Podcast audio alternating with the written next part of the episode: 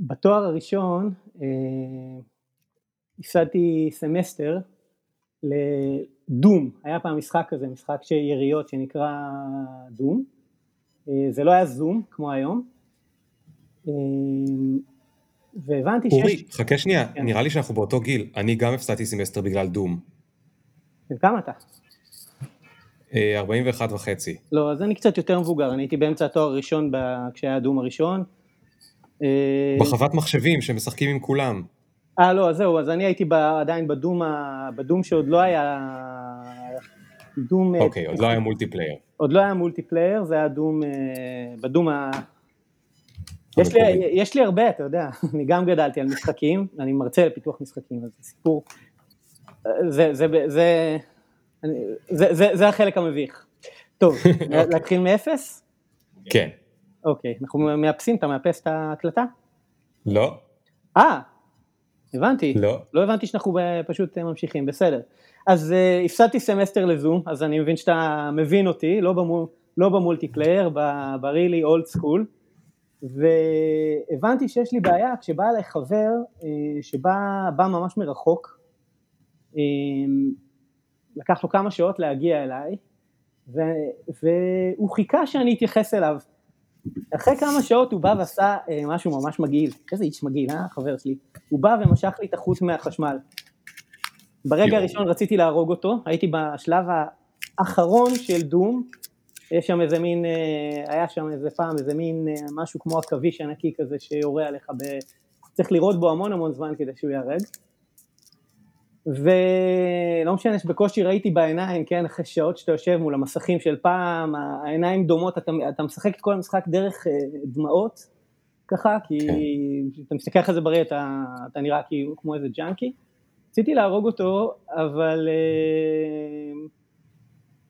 אבל אמרתי לו בסוף תודה, אמ, והבנתי שיש לי בעיה, זה שאני לא יכול להחזיק את הדבר הזה לידי, וחלק מהקטע המביך בסיפור הזה זה שאני כבר שנים מלמד אה, פיתוח משחקים, אם זה באוניברסיטת תל אביב או באקדמית תל אביב יפו או בבינתחומי, ואני לא משחק, אני מאז לא משחק משחקי וידאו, הרבה מהסטודנטים שמפתחים משחקי וידאו ואני כל הזמן אה, מתעדכן, וואו. אני כל הזמן מתעדכן, אני יושב מעבר לכתף, אני יושב מעבר לכתף של אנשים שמשחקים ואומר, שואל אותם איך הם מרגישים ומה החוויה ורושם לי בצד הערות לגבי המנגנונים שהשתמשו בהם המפתחים של המשחקים כדי כן. להיות בעניינים. מצד שני כן. אני לא משחק, אני לא משחק יותר, אה, כי אני יודע שאני... אתה יודע, שמעתי, שמעתי עכשיו אה, ראיון עם אתגר קרת, והוא שאל אותו איזה ספרים אתה קורא, אז הוא אמר, האמת שאני לא כל כך קורא, אין לי כוח לקרוא מרוב שאני כותב, אה, כאילו לפחות בזמן האחרון. וזה שדיבר איתו היה בעסקי הקולנוע, אז הוא אומר לו, מה אתה רואה בנטפליקס? הוא אומר, אין לי כוח לראות סדרות, אני הכל נראה לי צפוי. קצת, אה, קצת הזכיר לי את האיש איש המשחקים שלא משחק במשחקים. הגיוני, כמה אפשר. כן, הסנדלר שהולך יחף. אז זה, אז זה באמת, כן. לא, לא, אני דווקא, אתה יודע, אני, אני יודע שאני אוהב את זה ושאני אוהב את זה, הבעיה זה שאני ארצה להיות טוב בזה. אם אני אשחק במשהו, mm. אני, אני ארצה להיות בו טוב ואז אני, וזה לא מתאים ל, למה שאני רוצה לעשות בחיים בשלב הזה. כבר הרבה, כבר הרבה שנים שזה לא מתאים, מאז הילדים, מאז שאני רוצה ליצור יותר, אז, אז פחות מעניין אותי לשחק ויותר מעניין אותי ליצור. מדהים, מדהים. אני גם לא משחק במשחקי מחשב כבר שנים, ובאמת החשש הוא כי אני מפחד להתמכר ושאיכשהו היום שלי ייעלם לאנשהו, mm-hmm. ואז אני אגלה שלא ישנתי, ו... כי זה הזיכרונות שלי מה... שהיינו צעירים, mm-hmm. פתאום יש זריחה, ואתה אומר כאילו, כן. מה קרה פה עכשיו? אני... לא קמתי מהכיסא. אז אה, רגע, אה, בוא נגיד שלום, אה, דוקטור אורי גלובוס, אתה תספר לנו כל מיני דברים, יש לך המון דברים ש, שעברו עליך בקריירה, אז אני לא יודע איפה נתמקד, אבל זה, זה מה שנחמד בפופקורן, שהוא לא מתוכנן, אנחנו mm-hmm. ניפול לאיזה רביט הול שנחליט, אבל אתה גם היית הרבה שנים ביפן, אה, וגם שם עשית את הדוקטורט שלך, אה, בכלל הגעת לשם כדי להתמחות באומנויות אה, לחימה, אבל אתה עוסק בהמון דברים, היית המפתח הראשון בחברת וויקס, נכון? נכון. גם זה, תספר לנו. גם זה וגם... סיפור אה, מביך. כל דבר שהזכרת, אז גם... זה- אז- אז... אמר- אמרת לי יפה, אז... אמרת לי של הפופקורן, שאני אתחיל מסיפור מביך, ובהתחלה אמרתי, כן. וואלה, אין לי שום סיפור אז, מביך. אז נראה לי שאפשר מבחינתי ש- שיהיה רק אה, סיפורים מביכים. מה שנקרא, היום בלילה, תוך כדי ה... תוך כדי ה... אתה יודע, לא, לא נתת לי שום דרך להתכונן לזה, לא, אין לי שאלות, אין לי כלום, אז בלילה אה, עוד צצו לי עוד ועוד סיפורים מביכים, ועכשיו אני פשוט, אתה יודע, מה שנקרא אנליסיס פרליסיס, אני, כן. באמת היה לי קשה לבחור איזה סיפור מביך, יש לי, גיליתי ש... אתה יודע, זה, החיים שלי הם רצף של סיפורים מביכים, בעצם, שלא, כן. פשוט לא זכרתי אותם, אז, שלא אה, העלית את זה. אז אנחנו ניתן לך לספר את כולם, אל תדאג. אה, אז, אז, אז בעצם אתה גם, אה, אני רק רוצה עוד להציג אותך בקצרה לפני שמתחילים. אתה היום אה, אה, עוסק בפיתוח משחקים, אבל אתה גם אה, מרצה הרבה מאוד על אה, פיתוח משחקים ועל כל מיני נושאים אחרים כמו ADHD ופרודקטיביות, ואחד הדברים שהכי מעניין אותי, ולכן אני מכריח אותך שאנחנו נדבר עליו, מהמם. משהו שנקרא למידה מבוססת חידות, שאני לא אפילו יודע לדמיין מה זה בדיוק אומר, אבל אני וואי שנדבר על וואי זה וואי, קצת. אל תגרום לי לדבר על זה, אני לא... יש לך, יש לך, כמה ימים יש לך? אה, מצידי שעל זה יהיה כל הפרק, באמת, זה נשמע לי מאוד מאוד מאוד מעניין, אבל אורי בוא ניתן שנייה למוזיקה אה, להיכנס ואז אנחנו נתחיל, בסדר? אז. מתחילים בעוד שנייה. Yeah.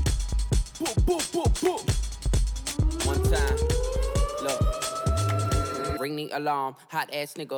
Big ass head so my dreams get bigger. Make campaign strong so my flows get sicker. Confidence bigger than a היי, drunk אורי, מה ass קורה? nigga. Look, אה, אז, מה אתה רוצה שנדבר קודם, על למידה מבוססת חידות? אה, נחכה עם זה שנייה, אני רק רוצה שתספר לי כאילו, מה, מה הייתה העבודה הראשונה שלך? או, העבודה הראשונה שלי הייתה בתור עוזר מדריך באמנויות לחימה. אה, העבודה השנייה שלי... אומנויות לחימה זה כאילו כל האומנויות לחימה או שהתמחית באחת? לא, לא, אני עסקתי בכמה אמנויות לחימה, זה איזשהו ציר מרכזי בחיים שלי. אה, אתה יודע, זה קשור לעוד איזו עובדה מביכה, שאתה יודע, אנשים רואים דוקטור, אז הם מניחים שאתה סיימת תיכון וזה, ושהיה לך בגרות, וזה לא בדיוק ככה. אה, אז המרכז של חיי, כשהייתי נער, הוא לא, הוא היה באמת ה- האמנויות לחימה, שם קיבלתי את החינוך האמיתי שלי. ושם גם התחלתי את הקריירת הוראה שלי בתור עוזר מדריך. אמ, עשיתי נינג'יצו, עשיתי, הייתי הרבה שנים, התחלתי בקראטה בכלל, אה, ג'ודו, עשיתי נינג'יצו הרבה שנים, שם הדרכתי ומשם שם בעצם בעקבות, אה, בעקבות המורה שלי הגעתי להתאמן אצל המאסטר, זה הסמכות העליונה בתחום הזה ביפן, זה מה שהביא אותי ליפן ככה ממש, אבל אה, דווקא בגלגול השני שלי ביפן, דווקא, דווקא שם, אה, דווקא שם הלכתי, הבנתי שמה שאני צריך לעשות זה ג'ודו, ועל אף שהייתי מדריך, חגורה שחורה וכל השטויות האלה, התחלתי שוב מחגורה לבנה בג'ודו בגיל מאוחר, אה, אחרי הצבא, ו... וזו ה... זה היום ה... איך לקרוא לזה? זה סוג של אה, דרך חיים, הג'ודו, על אף שאני לא כל כך הרבה מתאמן היום, אבל אה, עדיין זה, הג'ודו עצמו, פילוסופיית החיים ש... ש... אז ספר לי שנייה. כי אני מאז קראטה קיד לא התעדכנתי, מה, מה, מהי פילוסופיית החיים של ג'ודו? אז זהו, שג'ודו, אפרופו דיברת על כל מיני דברים שאני מרצה עליהם, אז אחד הדברים שאני מרצה על זה על ג'ודו כסטארט-אפ. אמ, קצת אחרי הדוקטורט נשארתי אפילו קצת לחקור את ההיסטוריה של מייסד הג'ודו. ג'ודו היא, זה משהו, זה יצירה גאונית. היא קודם כל, אתה יודע, זה, האם זה אומנות לחימה, האם זה ספורט, או האם זה שיטת חינוך. אז האמת שזה הכל, אבל... אמ, וזה, מי ש... קנוג'יגרו שייסד את זה, הוא בעצם, היה לו חזון, שכל ילד, בהתחלה כל כל ילד בעולם וכל ילד ביפן, אה, בעולם, סליחה, כל ילד ביפן קודם כל ואחרי זה גם בעולם, שהוא יקבל את הדברים האלה שאומנויות הלחימה נותנות, את, ה, את הביטחון העצמי, הוא עצמו היה ילד חלש, אה, אתה יודע, ילד צ'פחות, ו... והוא הלך לשם כדי שלא יתעסקו, לא, ית- היה לו הרבה שכל, אבל הוא לא רצה שאתה יודע, יכפכפו אותו, אז הוא הלך כן. ולמד את זה, הוא התחיל משם, הביטחון העצמי שזה נתן לו, הוא הרגיש שזה משהו שהוא היה רוצה לתת לכל ילד, יש חינוך אה, ממעלה ראשונה, אנשים כמו דיואי, אתה יודע, גדול החינוך האמריקאי, הפילוסוף החינוך האמריקאי, זה מצטט אותו לא מעט. כן. אמ, ו... ואז הוא הציע... אבל מה, מה, יש שם, מה יש שם בתכלס, רגע, אבל מה יש שם בתכלס, תן דוגמה תכלסית של בולט אחד מתוך ה-400 של הקשר בין חינוך לג'ודו. אה, אוקיי. איך זה בא לידי ביטוי? זה שקודם כל הוא בנה שיטה שבה אפשר, אה, אפשר להילחם בלי להיפצע. אפשר להילחם all out, כי אם אני אקח את הנינג'יצו למשל, אז uh, אנחנו לא נוכל להתאמן בלהוציא אחד לשני את העיניים כאילו ולהמשיך להתאמן בזה uh, לאורך זמן. Uh, ולעומת זאת בג'ודו אני יכול, uh, גם, לצורך העניין בקראטה, אני, אני צריך באיזשהו מקום תמיד להיות ברזרב. בג'ודו אני יכול ללכת all in ואף אחד לא ייפצע. עכשיו זה לא היה ככה, כן? זה לא היה ככה, זה, זה המצאה. זה המצאה וזה היה כרוך בחדשנות בכל דבר. ו, אם זה במזרון, הטאטאמי שאנחנו היום מכירים שמתאמנים על מזרונים, לא היה, לא היה את הדבר הזה. זה פיתוח mm. של קנוג'יגרו, הבגד העבה, הגי הזה, שאיתו מתאמנים, גם לא היה, התאמנו עם קימונו, זה נקרע, זה, אנשים נשרטו, היו מגלגלים, פעם, אם תסתכל על מגילות או ציורים עתיקים של אומנויות לחימה, אז אתה תראה שהיו מגלגלים את הקימונו כדי שהוא לא ייקרע, זה אומר שהידיים, איך שכל פעם שנפלת וזה נסרט את ה... וכולי, אז הוא המציא את הגי כדי שלא יהיה סריטות, כן? המורה שלו אגב קרא לו, היה לו כינוי בדודו שלו כשהוא היה, כשהוא היה נער, קראו לו אה, אה, עשרת אלפים תחבושות, ככה, זה, זה היה הכינוי שלו, אז הוא המציא את הגי כדי שלא יהיה את הסריטות, והוא המציא, והוא שינה את התרגילים, עכשיו הוא עצמו, הוא חדשן גם בעולם, ה... הוא הביא את הספורט האולימפי ליפן, הוא הביא את הבייסבול ליפן, הוא הביא המון המון דברים אחרים חוץ מג'ודו, והוא הביא, מה שהוא עוד הביא, זה הוא הביא את הערכים של, של הספורט. לתוך האומנויות לחימה. את הרעיון של, אה, של ווין ווין, מאוד מאוד חזק. כן. מה זה אומר? איך אפשר ווין ווין בג'ודו? רק אחד מנצח. אה, עצם זה שיש, אה, אתה יודע, חוקי ה engagement, אם תלך אחורה ליפן, אתה יודע, מפסיד לפעמים הוא מת, כן? אה, הבנתי. אוקיי, זאת אומרת, אם הפסדת אתה צריך לעשות חרקירי, או שהרגו אותך? הוא הביא חזרה את התחרויות, כן, מה שקרה זה שהיה תקופה ביפן שנאסרו, בדיוק, לא, לא שהרגו אותך, פשוט מתת בקרב.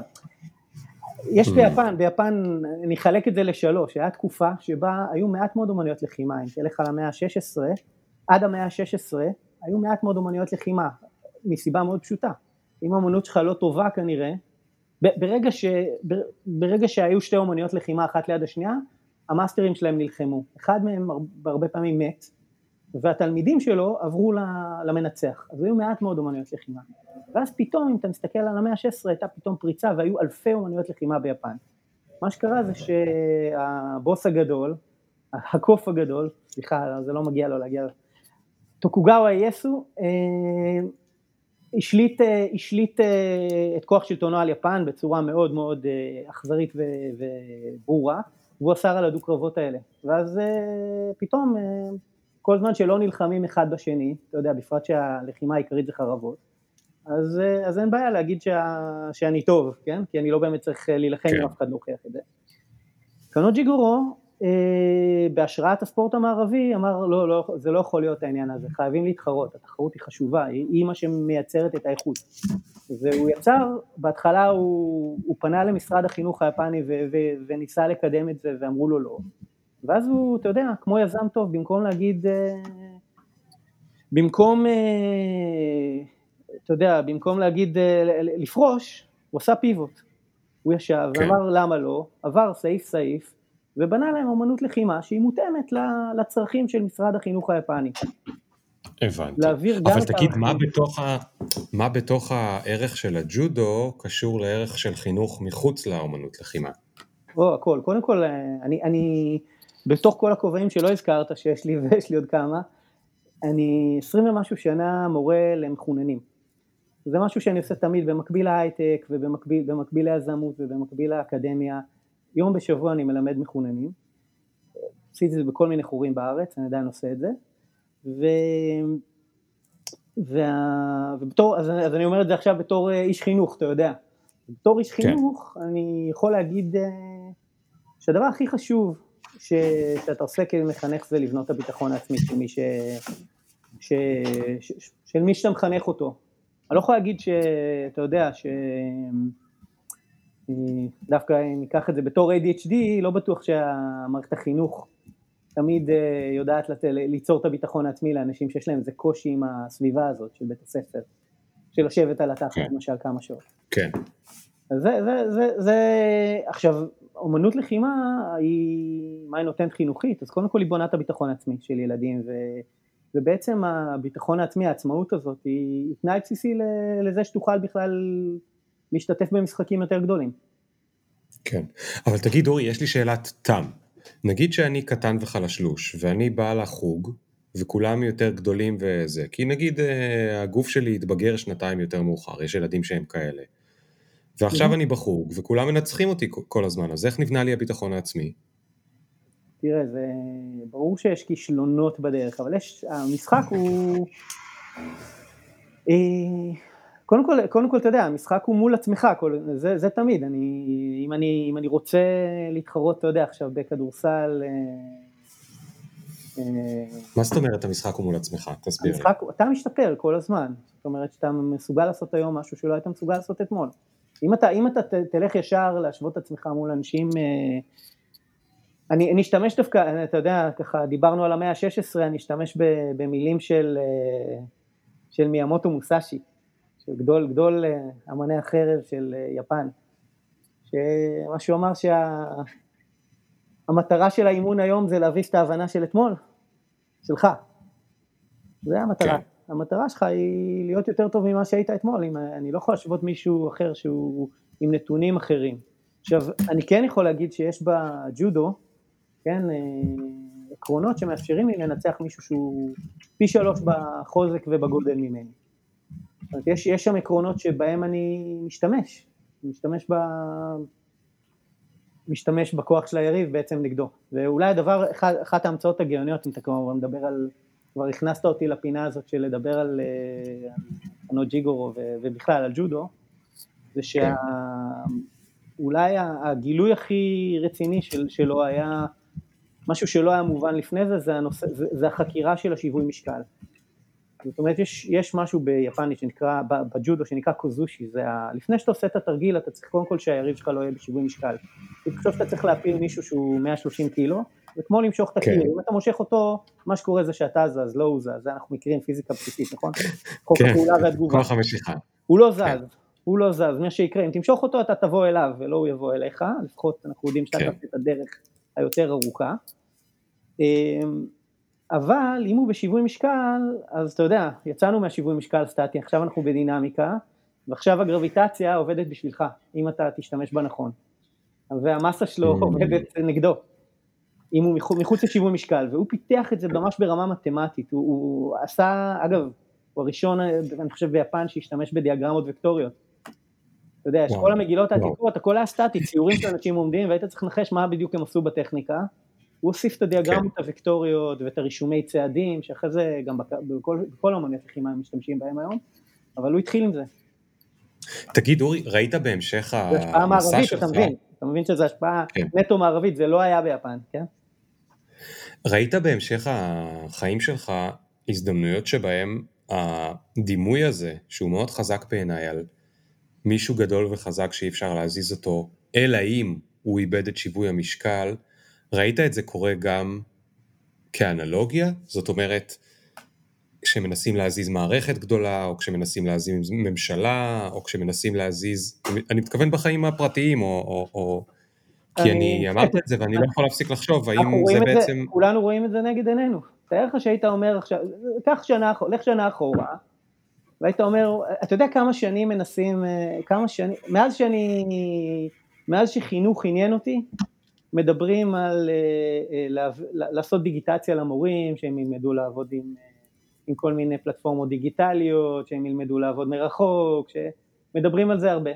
והנה, כן. אתה יודע, המערכת התערערה, ופתאום, אתה יודע, מערכת שהיא באמת מהכבדות ביותר שיש בישראל, אם לא ה, כן, פתאום היא, פתאום היא יצאה משיווי משקל, ועכשיו אה, אתה יכול לעשות שם הרבה דברים, כי, כי פתאום, אתה יודע, היא לא בשיווי משקל כן. הרגיל שלה. כן. זה באמת מרגיש כאילו עשו לה איזה איפון, כי היא פשוט על הרצפה, אבל... נכון. אני מקווה שהיא תצא מזה למשהו טוב. אני בטוח, קודם כל אני בטוח ש... איך קורא לזה? אי אפשר היה לעשות, כבר, אתה יודע, כשאתה בתחתית אפשר רק לעלות. כן, ככה אני כן. לפחות רואה את זה, אני חושב ש... שרק דברים טובים יוצאים מה... מהסיפור הזה, ויצאו מהסיפור הזה, וכשנסתכל אחורה נגיד, באמת אני מאמין שאנחנו נגיד שזו הייתה ברכה מדהימה. מדהים, מדהים. אז תשמע, אורי, בגלל שאתה עשית כל כך הרבה דברים, אין לי זמן ללכת איתך את כל מסע הקריירה שלך, שזה מה שלפעמים אני עושה פה בפרקים בפופקורן. במקום זה, אני אבחר פשוט לעשות הבזקים לתוך איזה שהן תקופות, בהנחה שאנחנו פשוט לא נספיק הכל, אנחנו נספיק חלק, אבל אני רוצה לדבר על, על, על תחומים שאני באמת אה, פחות מכיר, ו, ו, ואז בוא, בוא באמת נקפוץ למה שנקרא למידה באמצעות חידות, ואני רוצה שתספר איך הגעת לזה. אתה תרשה לי אחרי זה לספר לך את מה שהיה נראה לי שנדבר עליו, כי לא הבנתי שזה ככה, אתה יודע, את חוקי ה engagement. רציתי לספר לך כן. קצת על המסע עם ג'ודו, כי זה באמת אה, אולי המסע הגדול שבו אני עדיין נמצא. אבל, אה, אבל בואו נדבר על למידה כן. מבוסס חידות. כן, נגיע אליו, אבל בואו נדבר רגע על למידה מבוסס חידות, כדי שאני לא, שאני אוקיי. לא אצא פה בלי, בלי זה, אני, אני, אני לא, לא אסלח לעצמי. למידה... מה זה לעזאזל ואיך אתה הגעת לזה? אה, קודם כל, מה זה קודם כל? זה, זה, זה שם של קורס, בסדר? אמ, והוא קורס בפיתוח כושר, פיתוח אה, כושר פתרון בעיות. עכשיו, היה איזשהו קורס, ראש החוג באקדמית בזמנו, אה, פרופסור בוריס אפשטיין, אה, זיכרונו לברכה, התחיל, הביא איזשהו קורס שנקרא חידות. זה היה קורס כזה של שעתיים שפתרו בו חידות, זה היה נחמד. ואז הוא ביקש שאני אמשיך את זה. הוא אמר לי, שאלתי למה, הוא אמר לי, אתה הכי מתאים, זה, זה אתה. אמרתי, אני מחמיא לי, אבל האמת שזה, עפתי על זה. עפתי על זה ברמות כאלה שנסעתי לכל החורים שיכולתי לפגוש, הלכתי לפגוש אנשים בניו יורק, פגשתי מישהו שלימד בפרינסטון קורס דומה, מישהו מהטכניון, שהיה להם קורסים דומים שהם פתרון בעיות, ועם הזמן התחלתי מקורס שהיה בעצם קורס של חידות מתמטיות שהיה, אני לא יודע אם יצא לך בתור בוגר הטכניון לעשות איזה קורס כזה בטכניון, יצא לך? אה, לא. אוקיי, אז יש כזה קורס, יש גם קורס כזה בפרינסטון, יש בכמה מקומות בעולם, והשם עצמו לקחתי אותו משם של ספר, זה זוג פרופסורים אוסטרליים, אה, יש להם ספר שנקרא אה, למידה מבוסס חידות, puzzle based learning, לא, puzzle based learning, כן? והתחלתי ממנו, אז היה לי כמה שיעורים ראשונים, יש לו באמת איזשהו מין גישה כזאת שאומרת שאתה יכול לגשת לבעיה, להפעיל את חוק 1, את חוק 2 ואת חוק 3, בסדר? עם הזמן זה היה מאוד לא... אני לא הבנתי. לא הבנתי כלום, אתה חייב להסביר לי עוד פעם. קיבלת איזושהי בעיה, קיבלת בעיה, קיבלת בעיה, מה זה למידה מבוססת חידות? חדר כושר, חדר כושר למוח, לפתרון בעיות, זה מה שזה. אוקיי, אז זה צריך לעזור לפתור בעיות בחיים האמיתיים? כן, אז זה, זה התחיל כקורס הנדסי, ש, ש, שיש לו, שיש לו, שרץ ב, ב, בכל ה-Ivy Leagues, כן, בעולם, איזשהו קורס כן. שלא אני פיתחתי. כן. ואני הרגשתי שזה לא מספיק כי רציתי להביא, רציתי להביא את זה באמת לחיים של, של הסטודנטים שלי, לא רק שהם אה, נתקלים בבעיה באיזה מבחן או באיזושהי בעיה בעבודה, רציתי להביא את זה ליומיום. וזה אומר שהלכתי כן. והבאתי את הקורס הכי מעניין שעשיתי בתואר הראשון של חשיבה שיטתית המצאתית, שהעביר בזמנו הראשון שעשה דוקטור רוני הורוביץ שהקים את SIT, אם אתה מכיר, אתה מכיר טריז? שמעת על המושג הזה? כן.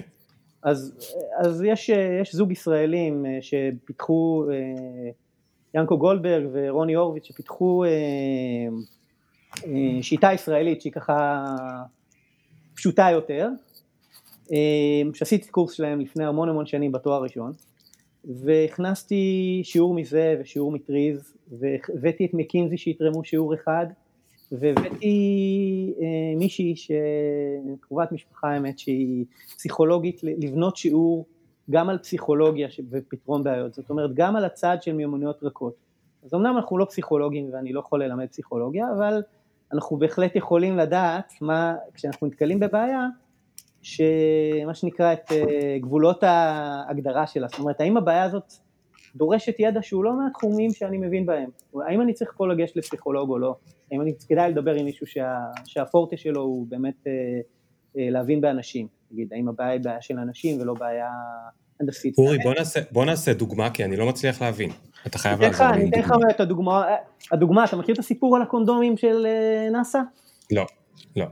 אז, אז מה שאני רוצה לספר לך פה זה סיפור ש, ש, שבעיות הן לא רק הנדסיות, זאת אומרת, לקחו, אה, כדי להשתין בחלל, אתה יודע, יש בעיה של כבידה, אז משתינים לתוך קונדומים. יצרו קונדומים, מפתיע מאוד, האמת שלא ידעתי. אוקיי, אז יצרו, נאסא יצרו אה, אה, שלושה קונדומים, ו... ואז גילו שעדיין יש טיפות שתן שמרחפות בתוך ה... אתה יודע, מרחפות בחללית. אמרו, טוב, מה, מה, מה, ניסו להבין מה הבעיה, אתה יודע, לקחו את הדאטה, הסתכלו על הדאטה, גילו תופעה מאוד מאוד מעניינת, כן? היו שלושה כן. סוגי קונדומים, היה את ה-S, מדיום וה-large, וכמובן שאף אחד לא לקח את ה-S ואת המדיום, כולם לקחו את ה-large. עכשיו, כמו שאתה מבין, אי אפשר לפתור את הבעיה הזאת, אי אפשר היה לפתור את הבעיה הזאת עם, ה... עם לשנות הגדלים של הגדלים הפיזיים, הם אה, נעשו על ידי, אתה יודע, מדידות אמיתיות, אי אפשר לשנות את הגודל שלה. זה צריך להיות הגדלים האלה. כאילו, רגע, אז רק, רק, רק לוודא שכולם הבינו, אם, או, ושאני הבנתי, הבנים בחללית, כולם לקחו את הלארג' כי הם לא רצו שיראו אותם לוקחים את הקונדומים הקטנים. כולם האמינו הלארג'. שהם צריכים את הלארג'. כן, אה, אוקיי. כן. נגיד שהם האמינו שהם צריכים את הלארג', הלארג' הוא באמת לארג', מה שלהם יש הוא לאו דווקא לארג', ולכן זה בורח החוצה מהקונדום. נכון. אוקיי, ואתה אומר, אבל אי אפשר פתאום, עכשיו אי אפשר לעשות, אה, אין, אה, אי אפשר, לש... הגודל של הקונדומים נבחר כדי שבאמת יתאים לכל, אה, לכל אחד. כן, ואז הפתרון שהם מצאו זה, אתה יודע, לשנות את התוויות, אתה יודע, יש לארג', אקסטרה לארג' ואקסטרה אקסטרה לארג'. כן. זה מה שפתר. גדול, אוקיי. אז, אז- אז, יש אז פה, יש פה אומרת- מרכיב, מה שאני מנסה להראות זה שיש פה מרכיב אה, שהוא פסיכולוגי נגיד בפתרון של בעיות, ו, והמון פעמים בבעיות שנראות הנדסיות יש, יש גם מה שנקרא מרכיב רך, כן, לא המרכיב הקשה ההנדסי, אלא גם מרכיב אנושי, שצריך להכיר. להכיר ולא להיות עיוור אליו, אז הכנסנו גם את הנושא הזה לקורס. אז בקורס הזה בעצם מדברים על, על, על בעיות ומדברים על סוגים של איך בעצם לגשת לבעיות מלכתחילה. נכון, נכון. הבנתי. ו- ועם הזמן, אגב, אנחנו התחלנו מהשיטה הזאת שהיא באה באמת מהעולמות של ההנדסה, וגילינו שא' שזה לא מספיק, הוספנו חוק אפס, שוב, זה דרך, אה, הוספנו חוק, אה, אה, חוק ארבע, שקראנו לו תקופה מסוימת חוק אלעד, על שם אה, סטודנט בשם אלעד שהעלה את הנקודה הזאת, שהעלה את הדבר הזה, ו- ושכללנו את זה מאוד. אה, תוך כדי כמה שנים של ללמד את זה בהתחלה באקדמית תל אביב יפו, אחרי זה באוניברסיטת תל אביב, ואחרי זה בעוד מוסדות אה, אקדמיים. תגיד, זה יכול לעזור לי לפתור גם בעיות עסקיות? לגמרי, לגמרי. אז העניין הוא, ש, העניין הוא שיש, העניין הוא שבגלל זה לקחנו, הוספנו עוד שיעור שמבוס, ש, שמקינזי העבירו אותו, מישהו ממקינזי בא להעביר אותו, כדי לקחת את זה לפרקטיקה, כי ב, נגיד בעולם העסקי, אתה יודע, סוג האילוצים שיש לך, כן? יש לך עוד בעיות שלא מופיעות בבעיות שהן הנדסיות. למשל, אתה צריך buy-in של אנשים, אתה צריך לדעת את מי אתה צריך לשכנע, אתה צריך כן. לייצ... כאילו, אתה צריך לרתום אנשים, יש לך מגבלות שהן בכלל מגבלות, כל מיני מגבלות, אם זה רגולטוריות, אם זה פוליטיות, אתה צריך, אתה צריך מפות, אה, בעיות עסקיות הן בעיות אה, מורכבות במובן הזה שהפתרונות צריכים לכלול, הם צריכים להיות גם וגם וגם ב, בכמה תחומים, זאת אומרת הקריטריונים שנדרשים מהם הם מתחומים שונים לחלוטין. ולמקינזי למשל, אה, בעצם מה שעשינו, ב... המחשבה הייתה איך בשלוש שעות לתמצת את קורס היועצים של מקינזי. ו... אמ, וזה קורס, אתה יודע, לקחת שלושה שבועות ולתמצת אותם לשלוש שעות, אני חושב שעשינו עשינו את זה לא רע, שוב, לא, לא עשיתי את זה לבד, עשיתי את זה עם יועץ מקינזי, כן. אמ, ובעצם צמצמנו את זה למשהו שמקינזי עושים הרבה, וזה איך אתה מגדיר בכלל את הבעיה שאתה פותר. שזה דבר מאוד מאוד חשוב, כאילו, איזה, איך, זה, זה תהליך של... אז גם פה אני רוצה שתיתן לי דוגמה. אתן לך דוגמה שעשינו בכיתה בזמנו, שדיבור, אז זה היה, אחת הדו, בפעם הראשונה שהעברנו זה היה משבר הדיור, כן, זה היה לפני איזה עשור, אתה יודע, היה משבר, אז מהמם.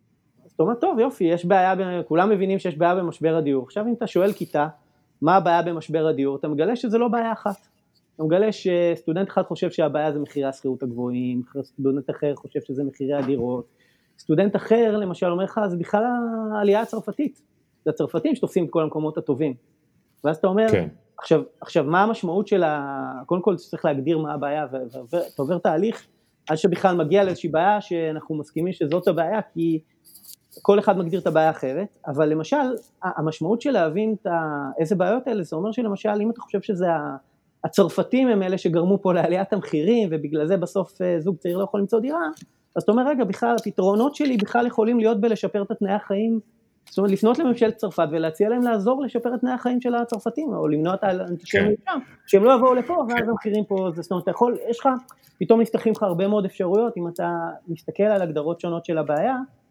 ומגדיר אותה בצורה טובה. עכשיו, יש להם שם, במסגרת ההגדרה של בעיה, אתה גם צריך, זה לא מספיק להגדיר בעיה, אתה יודע, זה, זה תהליך שלרוב עושים אותו לפחות 12 פעם, עושים revision להגדרת הבעיה. זה, זה, זה בערך... איפה, במקינזי כאילו? במקינזי, כן, זאת אומרת, ביום הראשון, אה, תחשוב שבא צוות של כמה אנשים, הם עובדים על הגדרת הבעיה, זאת אומרת בסוף היום מה שהם רוצים זה שתהיה להם הגדרת בעיה, עכשיו הגדרת בעיה היא לא סתם בהגדרת בעיה, היא צריכה להיות actionable, היא צריכה להיות מניעה, באיך שאתה מנסח את הבעיה היא צריכה להיות מניעה לפעולה למשל, זאת אומרת כזאת שמאפשרת לך לפעול וגם מניעה אותך לפעול, זאת אומרת עושה לך חשק לפעול, כן, שיש לך מוטיבציה, mm, זה, זה לא תהיה, תגדיר יש פה בעיה, אלא, אלא היא צריכה להיות מאוד ספציפית גם, זה, זה נחמד להגיד שיש משבר דיור, אבל השאלה היא מה זה ספציפית, האם אני יכול, אה, אתה צריך לגזור מזה משהו שהוא פרקטי, כמו האם אני יכול להוריד את מחירי הדיור בחמישה אחוז בעוד אה, שנה, שנה מהיום.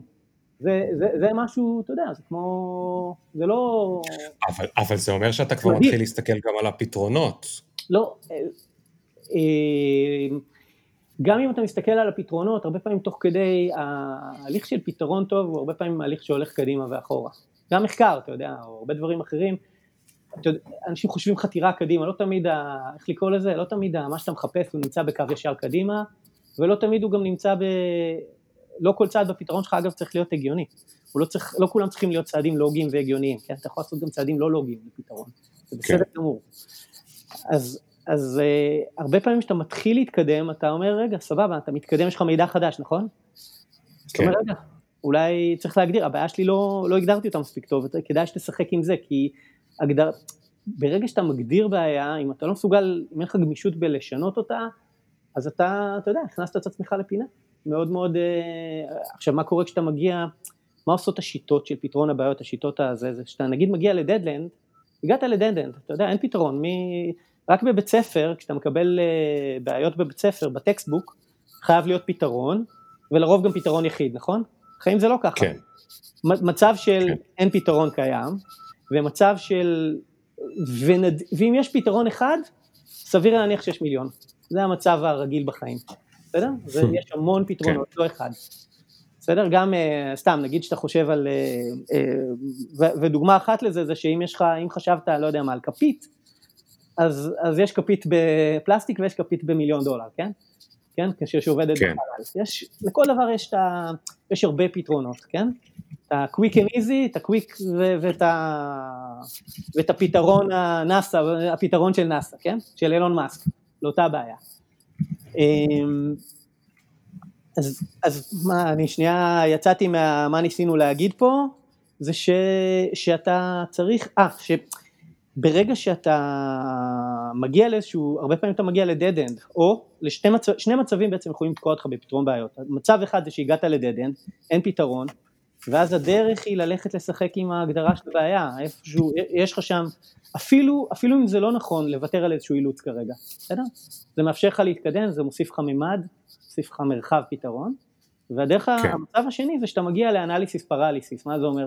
כשהגעת, יש לך המון אפשרויות וקשה לך לבחור, ואתה עומד בצומת ואתה מסתכל ואתה אומר אני לא יודע לאן ללכת עכשיו, הכל אפשרי, כן. הכל טוב, ואז מה שאתה צריך זה אתה מכיר את מרי קונדו עם הספארק ג'וי? את הסוד הסידור כן, הבית היפני? כן, תספר, תספר. אז, אז מה שאתה צריך... מה שאתה צריך בעצם באותו שלב זה, זה קריטריונים יותר, יותר טובים. זאת אומרת, אחרת אתה בחיפוש וטעייה, כן? אתה צריך אה, כן. למצוא לך... ספארק ג'וי, למה אני, ספארק ג'וי זה היה השראה גם, גם לדיודו, למסע האחרון, זה שאנחנו במין תקופה כזאת של, ש, שתכלס יש לנו שפע, גם אנחנו מרגישים שאנחנו מאוד מאוד ב, בלחץ מהמון המון דברים, יש לנו הרבה מאוד שפע, יש לנו יותר מדי חפצים, יש לנו יותר מדי הזדמנויות, ו, וה, והפתרון, האנטידוט לזה, הוא מה שהציע אותה אה, מארי קונדו, הוא בעצם אה, שזה לא מספיק, כן, היא באה ואומרת בעצם, תקשיב, זה לא מספיק אה, שאתה צריך את החפץ הזה. האם הוא משמח אותך? צריך קריטריון הרבה יותר גבוה כדי להחליט שאתה מחזיק, לא יודע מה, את הספר הזה בבית. Mm. בסדר, עכשיו, וזה האנטידוט, אגב, זה האנטידוט גם בכלל סתם בהזדמנויות. אני, אני, אתה יודע, אני איכשהו, זה החיים שלי, כן? אני כל הזמן מוצף בהצעות והזדמנויות, ו, ו, וה, והקושי שלי הוא באמת להגיד אה, מה, מה כן. ו, ואז מה שזה נהיה, אתה יודע, איך, איך ניסח לי את זה איזה חבר, גם כן אה, יזם, אה, או שזה היי יס, או שלא. זאת אומרת, או שממש בא לי על זה, ממש כמו היום בא לי לדבר איתך, או שלא, או שפשוט התשובה היא לא. כאילו זה לא, לא מספיק, אוקיי, זאת אומרת... משהו נחמד, אה, הוא כן.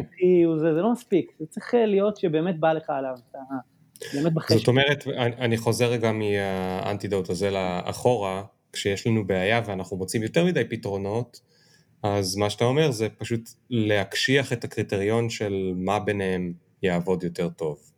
כן. אה, דוגמה לקריטריון יכול להיות קריטריון האם זה משמח אותי. נכון. אצל, נכון, זה קריטריון טוב באופן כללי, זה, האמת שהקריטריון הזה הוא, הוא, הוא, הוא גאוני והוא הוא בזמן, הוא בזמן בתקופה הזאת, כי אחד הדברים שאנחנו רואים זה שאתה מסתכל על, ה, אתה יודע, על הנתונים, זה שהדיכאון עולה, כן?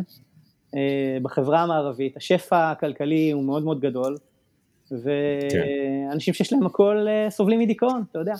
כן, ובעיקרון אם היינו קונים את ה... אם היינו קונים את הסיפור של הקפיטליזם, אז זה לא היה אמור לעבוד, נכון? זאת אומרת, יש לנו הרבה יותר שפע, לכולנו יש יותר חפצים, יותר בזול, אנחנו קונים אותם באמזון או בסין, נוסעים יותר לחו"ל, שנייה עד לפני הקורונה, אז איך יכול להיות שאנחנו לא הופכים יותר שמחים? נכון. כי יכול להיות שזה לא מה שגורם לנו להיות יותר שמחים. נכון. אה, תגיד, אה, אורי, שנייה לפני שממשיכים, יש איזשהו טוש שאתה משרבט איתו שם, או נייר? אה, זה תכונה שלגמרי אני מפסיק עם זה. אתה יודע שזה okay. אוקיי. מין אה, מסימני ה fidgeting, כאילו, להתעסק עם משהו בידיים זה, זה מסימני ה-ADHD הברורים. וואלה, אז אני גם תמיד כזה, אבל uh, אני ארגיש לזה בהקלטות, אז עליתי עליך, אז תנסה רגע, ל...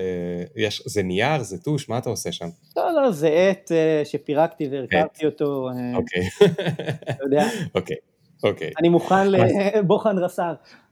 אוקיי, אז, אז uh, עכשיו uh, אני רוצה באמת שניקח משם סגווי לדואדו, uh, ותספר לי מה זה הדבר הזה ו- ואיך הוא קשור אליך. וואו, דיודו קשור תכלס לכל מה שאני עושה. הוא בא בכמה הבזקים, כן? זה אפליקציה, אפליקציה לניהול, היא מנהלת את החיים שלי.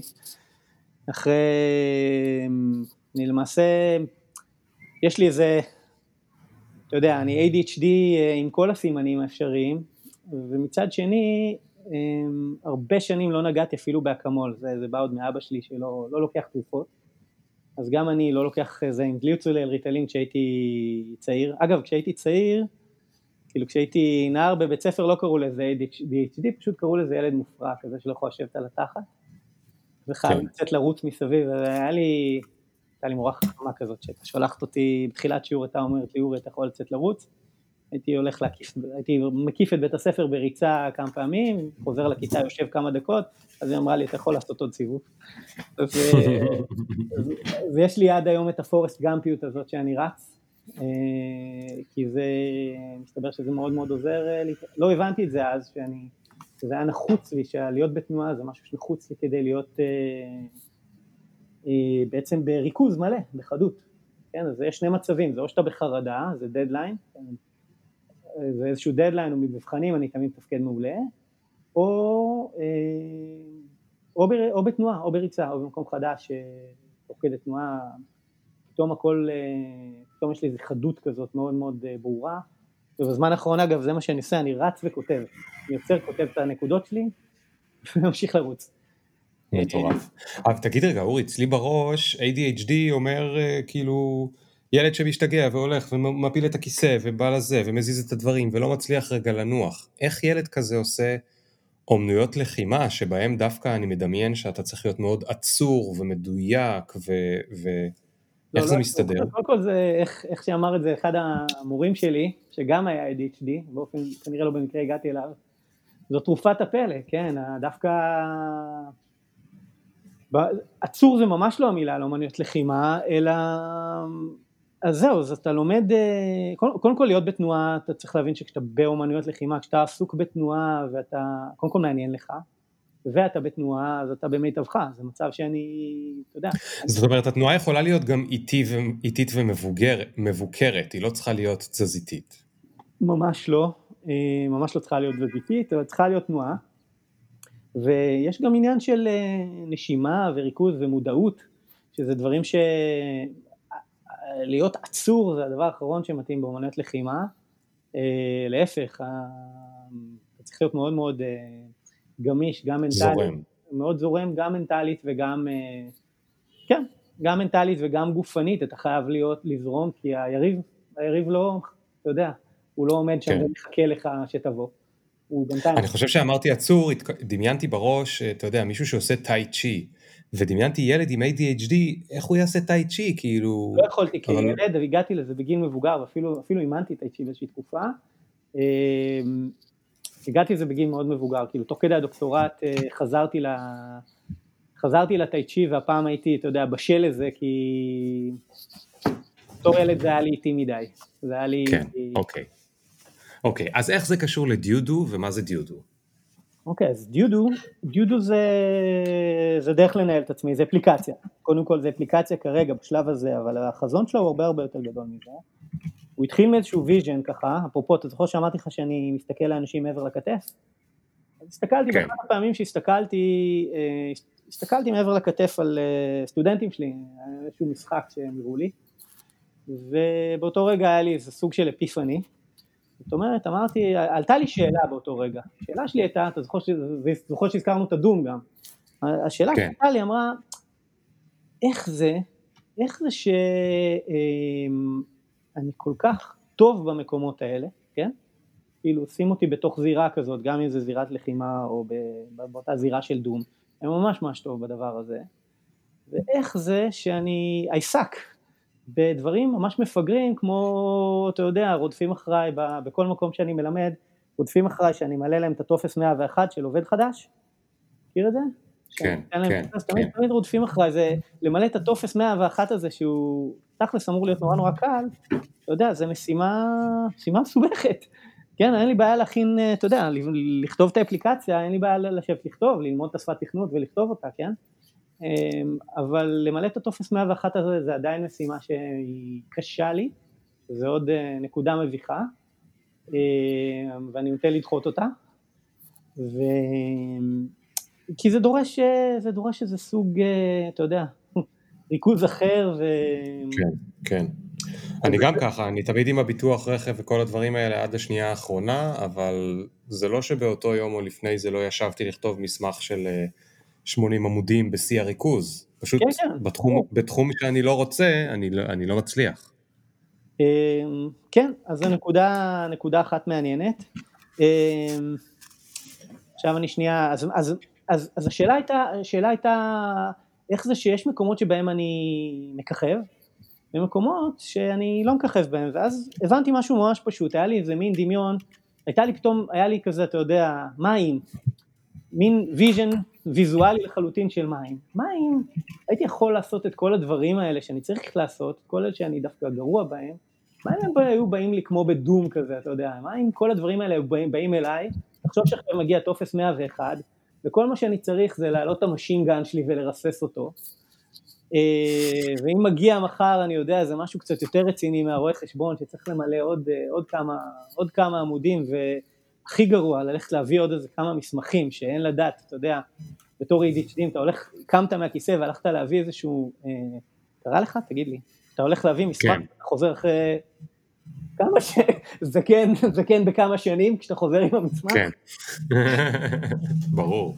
אז אה, אני יכול לתת לך אגב דוגמה, כן, משרד החינוך למשל, אה, על הנייר חייב לי עוד אה, כמה עשרות אלפי שקלים, על דברים, עבודות שעשיתי, אבל אה, לא שילמו לי כי הייתי צריך לעשות את ההתאמה של ה... איך זה נקרא? לה- לה- להמיר את התעודה שלי לתעודה ישראלית, הדוקטורט שלי. בגלל שעשיתי אותו ביפן, צריך לעשות, עשיתי את זה באיזשהו קיץ, אבל זהו, חיליתי את כל, ה, את כל, ה, את כל האנרגיות אה, שעמום שלי, חיליתי על המשימה הזאת, ועדיין, בקיצור, עדיין לא קיבלתי את הכסף. אז, אה, כי צריך עדיין למלא עוד כמה טפסים, שזה יקרה תוך כמה שנים, אני, או שלא, כן? אז, אז, אה, אז זה למשל איזה מין בעיה כזאת קשה, אבל אמרתי בואנה, תאר לך שזה היה, תאר לך שהמשימה הזאת הייתה, אה, הייתה לראות בעוד מפלצת, זה מפלצת, כן? מבחינתי. זו הייתה משימה שכל מה שהייתי צריך זה להרים את ה... אתה יודע, לבחור את הנשק המתאים, לזרוק את הרימון, לצאת מהחדר ולחזור אחרי שכל המפלצות נפלו. אתה יודע, כן. משהו כזה, אה, זה היה, זה היה מדהים. אם העולם היה ככה, אז אני הייתי המלך. אבל איך, איך אתה יכול להפוך אה, אה, טופס 101 בירוקרטי למפלצת כיפית? טוב, זה, יש פה כבר גם שינוי מערכתי, אבל uh, את מה שאני כן יכול, כבר התחלתי מ... קודם כל רציתי שזה יהיה במובייל ושזה יהיה לי קל, uh, שיהיה לי פחות פחות, הטר... פחות הטרדות, ו... ואחד הדברים שהבנתי, אחד הדברים שהבנתי זה לא רק העניין, זה לא העניין של הטופס, זה שבתוך ה... אתה מכיר את זה ב... ביומיום, את הסיטואציה הזאת שיש לך מלא דברים על הראש, יש לך שלושת אלפים משימות ב-to-do list, אתה יודע, אנשים רגילים יש להם רק 300, לך יש כן. 3,000, ואתה שואל את עצמך, מה, מה, מה עכשיו, מה לעשות עכשיו?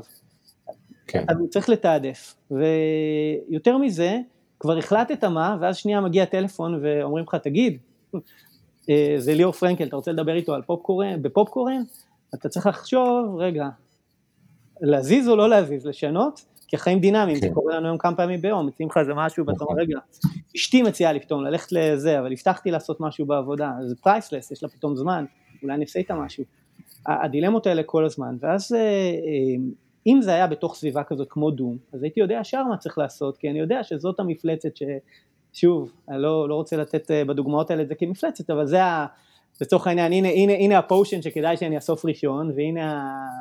כן. והנה הנשק שכדאי שאני אקח לפני שאני הולך לשם, זה מאוד מאוד קל לי לתעדף כשהדברים מולי בצורה ויזואלית.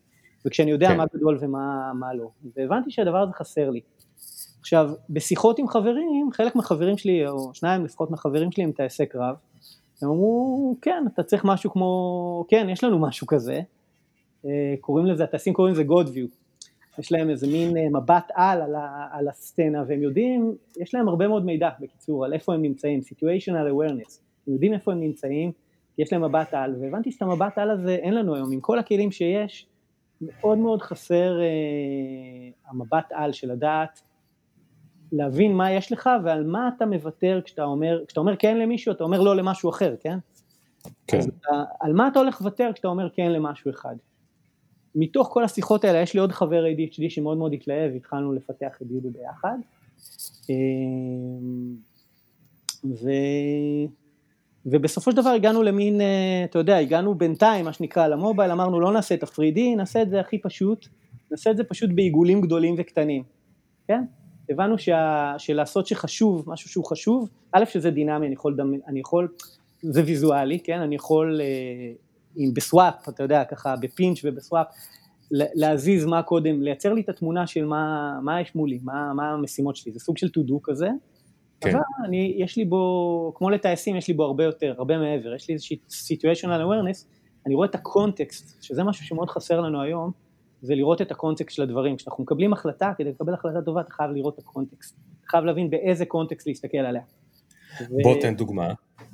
אתן לך דוגמה. אגב, אני יכול לתת לך דוגמאות, ש, שזה גם היה אחת מההשראות, כי זה התחיל מאיזשהו משחק שפיתחתי לילדים, הצורה עצמה, הממשק הזה, התחיל ממשהו שעשיתי עם ילדים אה, מחוננים באשדוד. עשינו איזה משחק, עשיתי איתם איזשהו משחק אחר, והבנתי שהם, אין להם מושג איך לקבל החלטות. יש כל מיני דילמות, למשל, אני אתן לך דילמה של ילדה, שהיא חברה שלה, הם בגיל בת מצווה, חברה, חברה שלה עושה בת מצווה, אה, זה בת מצווה כזאת שאיכשהו קשורה בעקיפין לתשובה, כן? והבת מצווה הזאת, ב, אתה יודע, היא מטורפת, כן? זה באולמי משהו, כן. משהו, בת מצווה במיליונים, כן? כאילו, כן.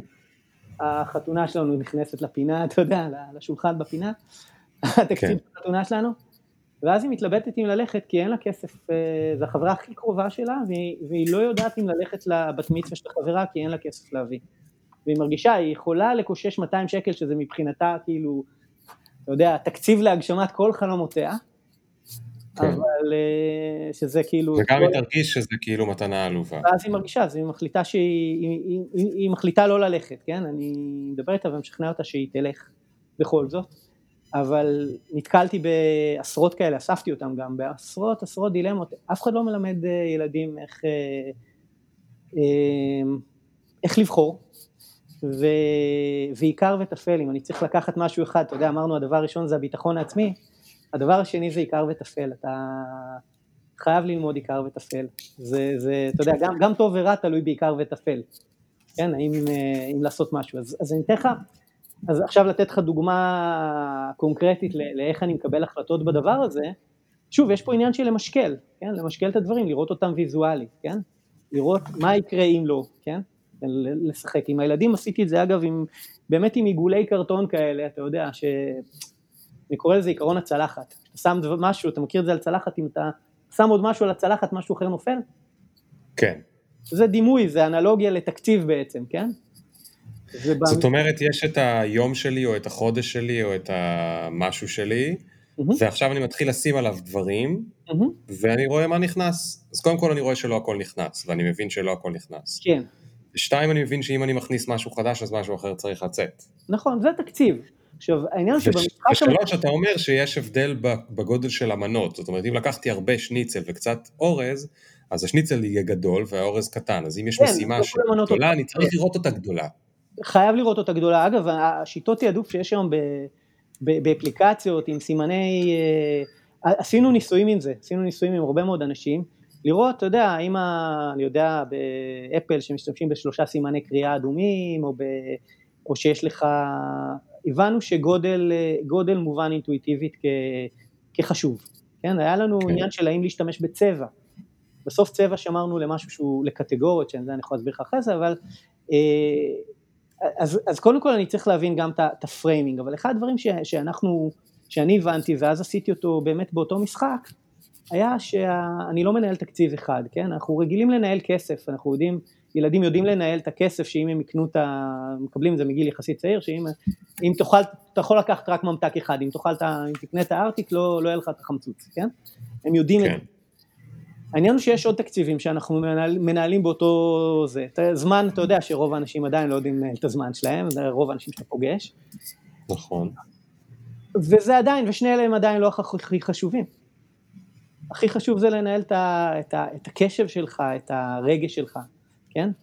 כן. וה, והמון פעמים הסיבה שאתה לא עושה במקום הזה, פה המחסום הוא לא כספי, הוא לא, הוא לא זמן, יש לה זמן, יש לה, מה שחוסם אותה הוא משהו רגשי. בסדר? זה איך היא תרגיש אם היא תבוא עם המעט כסף, זה המחסום, זה ה... שם צוואר הבקבוק. כן. אז קודם כל התובנה הזאת מתוך, ה, מתוך המשחק עם הילדים, שצוואר הבקבוק בהמון פעמים, ב, ב, ב, כמעט, וגם בסוף גם עם אנשים מבוגרים, שצוואר הבקבוק העיקרי שלנו הוא בכלל ב, נמצא בתחום הרגש, הוא בכלל ב, הוא, הוא לא כסף, הוא לא, אה, הוא לא כסף ולא זמן, יש זמן לכל מה שאתה מחליט שחשוב לך עכשיו, אין לך בעיה של זמן, יש לך, אם זה חשוב לך, תעשה את זה, תתחיל לעשות את זה, לא חשוב מה זה. אה, אבל מה זה רגש? אז, אז אצל מבוגר זה יכול להיות, נגיד, אני מפחד, אני מפחד לעשות את הדבר הזה, ולכן כן. אני דוחה אותו, או לא משקיע בו, או כל מיני כאלה. יכול כן. להיות עוד רגשות חוץ ממפחד? אמ, זה יכול להיות קשב, זאת אומרת, אני, היה לי פעם איזושהי הזדמנות, אני לא אספר לך קונקרטית, כי אתה יודע, ברשימת המביכים הבנתי שחלקם הם מביכים מדי ולא זה, אבל הייתה לי פעם הזדמנות, הזדמנות מדהימה, משהו שחלמתי לעשות, אבל הבנתי למשל, היה לי באותו זמן איזשהו דדליין עם המנחה שלי לדוקטורט. דדליין קשיח, אפרופו איך, איך, אתה יודע, איך ADHD משלים דוקטורט, אז אה, עם הרבה דדליינים קשיחים, כי הבנתי שזה נוסחת ההצלחה, אתה יודע, אם יש לך דדליין אה, קרוב, אבל אני אחזור שנייה לאיך, למה, מה הבנתי באותו, מול הדדליין הזה. הגיעה לי איזושהי הזדמנות מדהימה לעשות משהו שחלמתי לעשות שנים. וזהו, אני רק צריך, אתה יודע, press start, כן, כדי להתחיל אותה. אבל הבנתי שזה הולך להיות, זה, זה ירגש אותי מדי, זה יהיה כל כך, אני, זה יהיה כל כך מלהיב, שאני לא אצליח להתמקד, בסדר? זאת אומרת, זה, זה לא, כן. לא הולך להיות פחד, אני פשוט יודע שאני לא אצליח להתמקד ולהשלים את הדדליין, הייתי צריך להשלים איזשהו ניסוי, להריץ איזה cluster של מחשבים על איזשהם משחקים, לא משנה, כן? אה, אני לא אשלים את הניסוי הזה אם אני אהיה ב high, כן? כן. אני, אני אגב, כש, כשאני אנסה להגיד את מה שאמרת, אבל בצורה אחרת, כי אני ממש, כשאמרתי פחד לא הרגש היחיד, אז חשבתי על איזה עוד רגש, ובאמת הצד השני זה התרגשות, מה כן. שאתה אומר. זאת אומרת, פחד יגרום לי, נגיד שהיה לנו סרגל שאתה המצאת, כי אני עוד לא הבנתי איך האפליקציה נראית, ותכף אתה תדמיין לי, אבל נגיד שיש סרגל, ויש עכשיו משימה שהגודל שלה הוא שמונה, לא משנה שמונה מה, כן. אוקיי? משימה שוקלת שמונה קילו. ועכשיו אני מפחד לעשות אותה. אז נכון. אני כאילו משקיע בה אחד קילו, חצי קילו וזה, ואני לא מצליח להגיע למשימה, היא לא מצליחה להתקדם כי היא שוקלת שמונה קילו. כן, בסיפורים המביכים, מה זה אומר? יש, בסיפורים המביכים שאמרת לי תביא סיפור מביך, יש לי משימה כזאת מדהימה. אז רגע, חכה שנייה. ההתרגשות יתר, כן? זה אומר שעכשיו על משימה של שמונה קילו, אני אשים עשרים קילו. ואני עכשיו אבזבז עליה את כל הפוקוס והאנרגיה שלי, uh-huh. אבל יכול להיות שזה יבוא על חשבון דברים אחרים. נכון. אוקיי. נכון. אני חייב אה, להגיד, רגע אורי, לפני שאתה ממשיך, אני חייב להגיד לך שכל התפיסה שאתה מדבר עליה, אני כל כך שמח שנפגשנו, למרות שלא באמת נפגשנו, אנחנו רק מדברים בטלפון, אבל... כן, זה מדהים שזה, אתה יודע, התחילה הראשונה שלנו יש, היא מוקלטת. יש, אה, שניים שלושה פודקאסטים שבהם ראיינו אותי, ואני דיברתי על הבעיה, לא, לא הבאתי פתרון כמו שאתה תכף uh, תציג לנו, אבל דיברתי על הבעיה, זה כל כך מפריע לי שני דברים. אחד, הניהול משימות העיקרי שלי קורה כרגע באימייל, שזה על הפנים. נורא ואיום, אבל... כל שאר ה-to-do ליסטים... הרבה מאוד אנשים, אתה יודע. נכון. כל שאר ה-to-do ליסטים לא עובדים לי. ברור. ולא עבדו לי. והאימייל, וזו התלונה כאילו שאני חושב, אני לא זוכר איפה, אבל לא מזמן שהתראיינתי. אין בו תעדוף, עזוב, אין בו תעדוף. לא, אני, אני, בדיוק התלונה שלי תמיד הייתה, איך יכול להיות שהאימייל הכי מפגר, והאימייל הכי חשוב, הם נראים אותו דבר, לא יכול להיות שהם יראו לי בעין אותו דבר. ברור, זה מפגר לגמרי. זה הזיה, זה הזיה. זה מפגר. אתה יודע, אתה יודע שכשעוד אה, הייתי, יצאתי לדיודו אחרי כמה שנים של מחקר בתחום הזה, אתה יודע, יש לי, נכון, יש לי דוקטורט במחשבים, יש לי פרופסורה בתחום הזה של הפרודוקטיביטי, בגלל הדברים שהייתי צריך להתגבר עליהם, וזה שלח אותי לאנשים, הייתי, הייתי איזה כמה שנים על הקו לפרופסור פוירשטיין, אם אתה לא יודע, הוא גם איזו השראה מאוד גדולה בסיפור הזה, אבל, כן. אמ, ואחד הדברים שבמיפוי הראשוני, עוד לפני שיצאנו לפתח כל דבר, אני במשך כמה שנים הייתי שואל, פוגש אנשים, אנשים מאוד מאוד רציניים, כמו יוסי ורדי, אה, זיספל שהיה פעם בוס שלי, כן, כן. עם מירד, אה, איך אתה מנהל? אז זיספל למשל, זיספל מנהל אה, כמוך, באימייל, זה הכלי העיקרי שלו. אמרתי לו, אז תגיד, אז מה, איך אתה מנהל על אימייל? הוא אומר, אני יושב כל יום, 4-5 שעות בתחילת היום, רק אימייל, אחד אחד. אחד אחד, כמו בן גוריון אגב, אתה יודע, שהיה פשוט שם את הכל בערימה, מרים נייר אחד, גומר לטפל בו ועובר לבא. אתה יודע, זה כן. הייתה, עכשיו, זה היה נחמד, אני אומר, וואלה, זה היה נחמד כשהיה לי שליטה בכמה אימיילים אני מקבל, אבל בטח, אני בטוח שג'ף בזוס, מקבל אלפים ביום. אתה יודע, כן. מישהו, מישהו כמוך מקבל אלף אימיילים ביום, ו... ו... לך תעבור אחד אחד, מי... זה לא החיים ש... אני לא רוצה. נכון. אז, אז, זה, אז זה דבר אחד.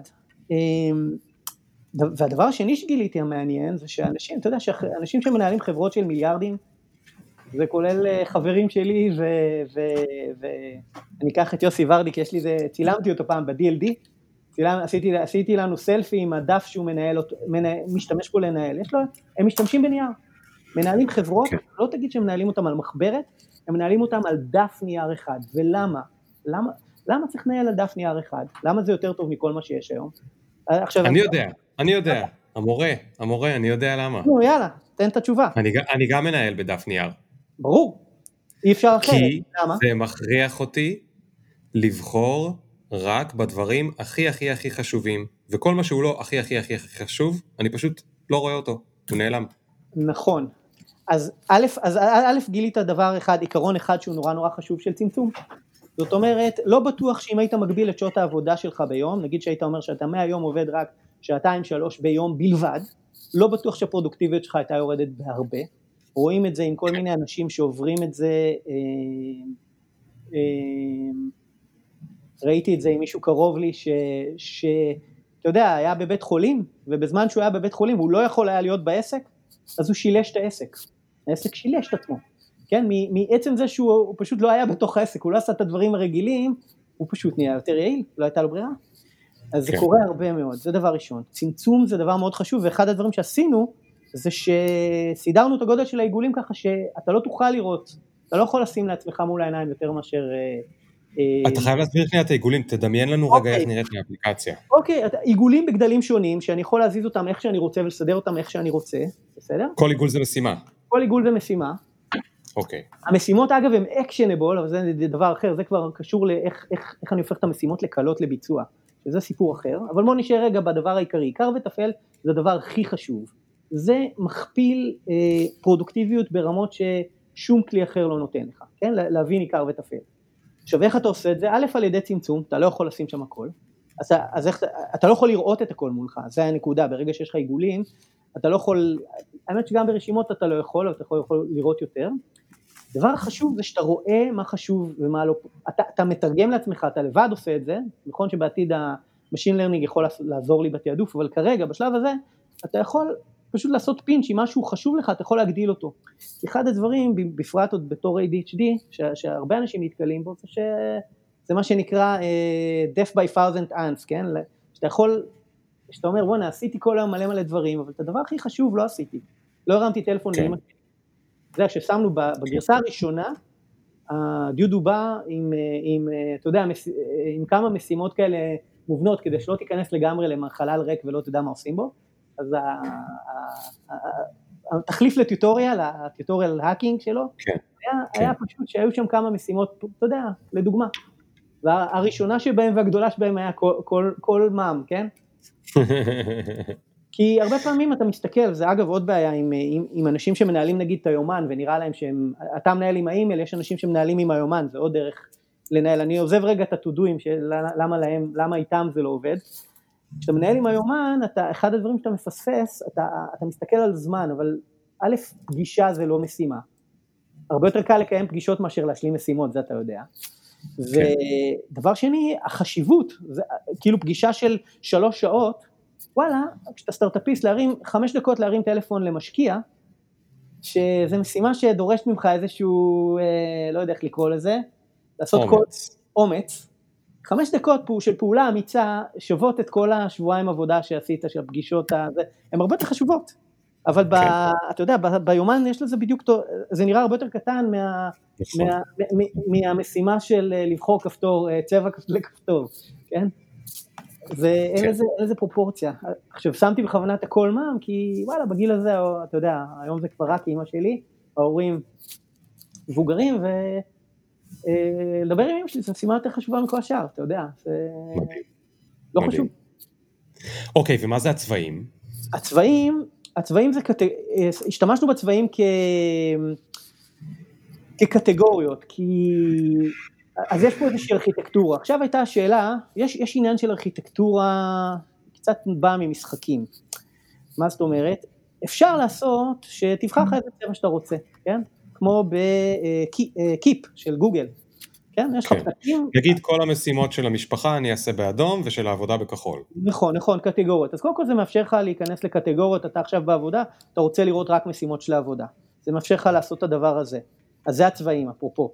אבל יש לך, אמ, יש לך אפשרות, יש לך איזה מין ממשק שמאפשר לך לבנות את הקונטקסט הנכון לקבלת החלטה. אני, אני, אני אגדיר לך את זה, איך אתה בונה קונטקסט להחלטה. החלטה טובה, היום מה שקורה, אם אתה מקבל החלטות נגיד מול ה-to-do שלך, אתה רוצה לתעדף מול איזה to-do אה, טקסטואלי, אז אין לך שום דרך, כאילו, אתה, אתה עושה את זה בראש תכלס, כן?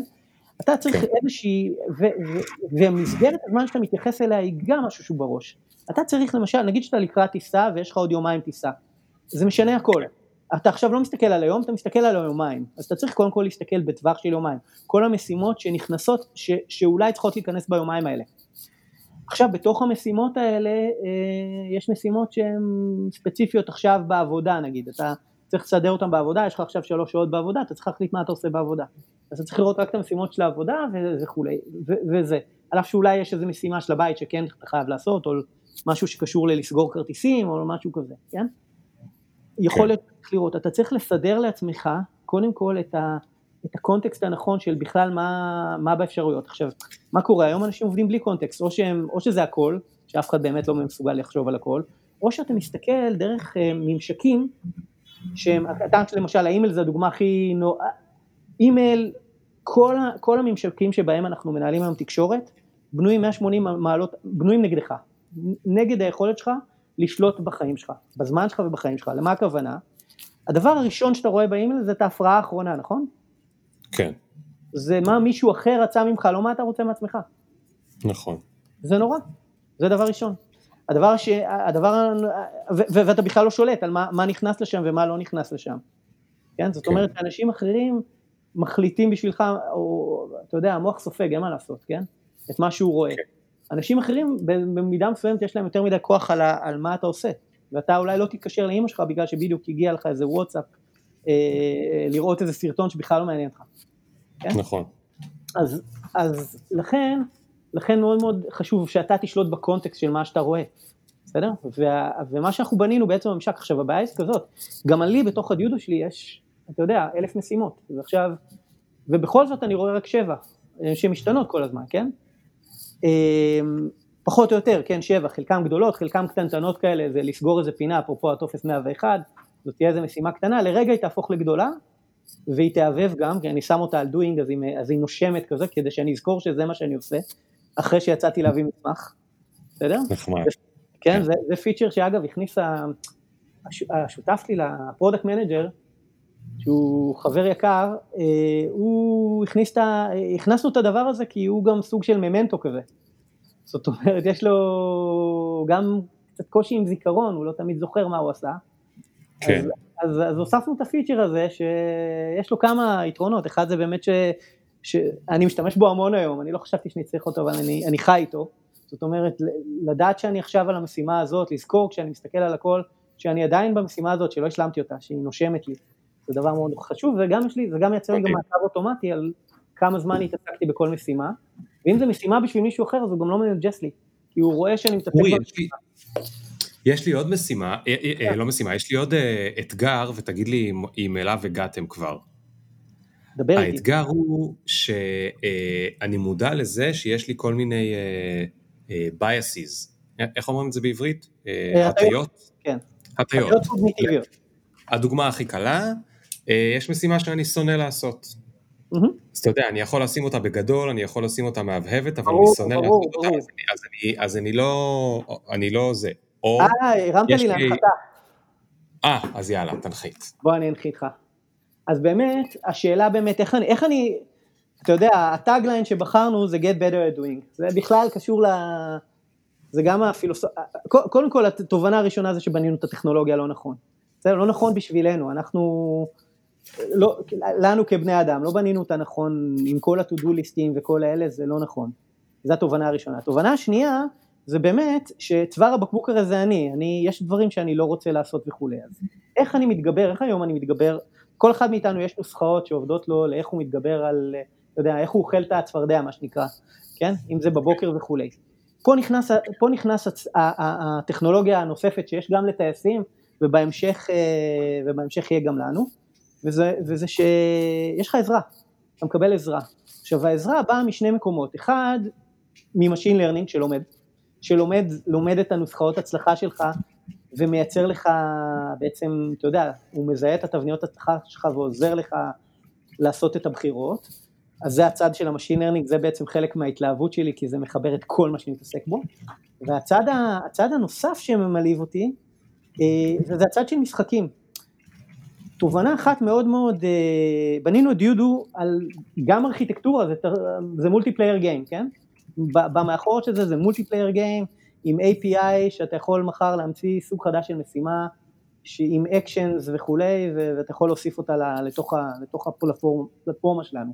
זה השראה מוויקס, אבל מה זה אומר משחק? זה אומר שהחלק הכי קשה זה באמת אני, זה לא איך אני מארגן לי את המשימות, זה איך אני מתחיל לעשות, איך אני באמת עושה. ראיתי שיש לך ספר בעניין. אז את המנגנונים האלה של איך לעזור לבן אדם באמת לעשות, אז יש לנו אותם אה, מהעולם של המשחקים. יש לנו אותם, אה, בנינו למשל, אחת המשימות שהשתמשנו בה המון לפני שעצרנו קצת את הפיתוח, היה משימה ש... משימת קומית. לי למשל מאוד מאוד עוזר להתחייב אה, למישהו אחר, כן? אם קבעתי כן. כן. פגישה, או אם הבטחתי למישהו משהו שהוא יקבל ביום וזה, אז לא נעים לי. אז בנינו משימה שהיא להבדיל מ-assignment, כן? מדלגייט, ברוב האפליקציות, אתה יודע, קוראים לזה assignment, כן? אבל אה, בנינו משימה שהיא קומית. מה זה אומר קומית? זה אומר שאני, אני נגיד איך אמרתי שאני אלך לחדר כושר? אני שולח את המשימה הזאת אליך. אצלך אתה לא צריך לעשות כלום, אצלך היא במשימות שאתה, שאתה וואצ'ר עליהן. אליך כאילו לחבר שלי אני שולח? כן, אני שואל, כן. אתה חבר okay. שלי, אוקיי. שלחתי לך משימה שאני אלך לחדר כושר בשבע. כן. לא סימנתי עליה doing בשבע, doing או done, אצלך קופצת התראה. וואו. מה זה, אוקיי? אני צריך עכשיו גם להיות אחראי על המשימות שלך. לא, אז אני, שוב, אני לא אשלח את זה לסתם בן אדם, אבל אגב, כן. אנחנו גילינו, בגלל שהצוות, ש, הצוות ש, ש, שפיתח, צוות הפיתוח, הוא צוות שכולם ראש גדול, אתה יודע, זה אנשים שאומרים לי מה צריך לעשות. אז, כן. אז מסתבר שזו הדרך היותר טובה. קודם כל בנינו חברה שהיא רמוט, אתה יודע, יש חלק מ... אף אחד לא ישב, אתה יודע, אף אחד לא היה במשרד מעולם, כן? אז... כן. ו- ואנשים ראש גדול, זה אומר שכל בוקר עשינו ישיבה, ואחריה אנשים אמרו מה הם יעשו, אז הם, במקום שאני, אתה יודע, בתור מי שמנהל את זה, יגיד לאנשים, תשמע, תעשה, שלח לאנשים משימות, והם יעשו לי עליהם אחרי זה דן, זה, זה הרגשה הרבה יותר נעימה, שאנשים בוחרים ומגדירים בעצמם את המשימות שהם עושים, והם שולחים לי קומיט על זה, ואז זה נורא נחמד לי בהמשך היום לראות איך שהקומיטים הופכים, מתחילים לקבל עליהם, תחשוב שיש לך מין עיגולים כאלה אה, במעקב, כן? כמו טייסים, כן? אתה רואה איזה, מס... איזה מטרות כבר הושמדו, תוך כדי בלייב, מישהו שם על זה דן, ואתה יודע, זהו, זו מטרה שהושמדה. עכשיו, ראיתי שאתה משתמש בטרלו, ו- וזה אחד אה, הדברים... הייתי משתמש בטרלו. אז זהו, אז, אז אני, אנחנו גם השתמשנו בטרלו, כי לפני שהיה לנו את דיודו, אה, החזקנו את כל הבקלוג שלנו בטרלו, אני מאוד מאוד אוהב את טרלו, ואני גורם לסטודנטים שלי הרבה פעמים לעבוד עם טרלו על פרויקטים ברגע שיש כמה סטודנטים. אבל זה לא מספיק טוב, א' זה לא מספיק טוב, זה לא במובייל וזה גם לא חי, אתה יודע, זה לא נושם, זה לא משחק, אה, זה עדיין לוח, ו... ובנינו משהו שהוא הרבה יותר משחקי, זאת אומרת משהו שהוא זז, נושם, אה, הוא, הוא מגיב לך, אתה משלים משימה למשל, אז היא מתפוצצת כמו, אתה יודע, יש לך הרבה יותר rewards, שזה אגב אחד הדברים שמשחקים, זה גם משהו שמשחקים מאוד מאוד טובים, כן? אז בנינו נכון. גם מסלול, גם מסלול שבו אתה מתקדם, שאתה משתפר בניהול, ככל שאתה מקבל אתגרים, האפליקציה נותנת לך challenges, וכשאתה עומד בהם אז אתה עולה רמה. כן, ו- כן. וגם, וגם הנושא הזה החברתי. זה אגב, אגב, דרך... תשמע רגע, אורי, כן. רגע, חכה שנייה, אנחנו אה, לצערי כבר צריכים אה, להגיע לסוף. כן, כן. אה, ונראה לי שאני פשוט אזמין אותך שוב, כי לא כן. הספקנו לדבר על הרבה דברים מעניינים אחרים. ברור. אז יש לי שאלה רגע יותר קונקרטית, אני, אני יכול להשיג את האפליקציה? היא, היא זמינה? אה, כן, האמת שהיא כרגע ב App Store, אם אתה על אייפון אז, אה, היא זמינה ב App Store, באנדרואיד היא ירדה לא מזמן ולא העליתי אותה, אנחנו קצת עצרנו את הפיתוח לפני כמה זמן, אני עדיין מחפש ככה אה, צוות לרוץ איתו, עוד, מישהו, עוד, עוד יזם לרוץ ולהמשיך לפתח את זה. אוקיי, אז קודם כל אם יש מישהו ששומע וזה מעניין כן, אותו. כן, אם רוצה לרוץ, שמוזמן לגמרי לפנות אליי. כן, דווקא צוות המפתחים אה, מת להמשיך, אז זה דווקא חלק כן. טוב. יש במאזיני פופקורן הרבה אנשים שיש להם מחלות אה, פרודקטיביות, ניהול זמן וכל מיני דברים כאלה, זה נושא ש... אגב, מדהים, אתה יודע, אחד הדברים, אחד האוצרות שגיליתי בתחום הזה, זה שאין בעיה, אין בעיה, אנשים תמיד מוכנים לעשות אפליקציה חדשה, כי אף אחד לא מרוצה מה... נכון. מהפרודוקטיביות שיש לו, שזה אחד הדברים... ממש, ממש. מצד אחד זה כאילו יש שם הכי הרבה אפליקציות, אתה יודע, אם תסתכל פרודוקטיביות זה 60% מה App Store, אבל כן. אה, מצד שני, מצד שני אין, באמת יש בעיה, יש שם בעיה, וה, ואני מאוד מאמין שה, שמה שאנחנו עושים זה מה, אתה יודע, גם אם זה לא אנחנו נעשה את זה, מישהו אחר יעשה את זה, זה, ה, זה העתיד, כן? כי העתיד הוא כן. העתיד שאנחנו נפיק יותר מעצמנו, זה לא ה... אני חושב שבאמת ציינת פה כמה נקודות ש...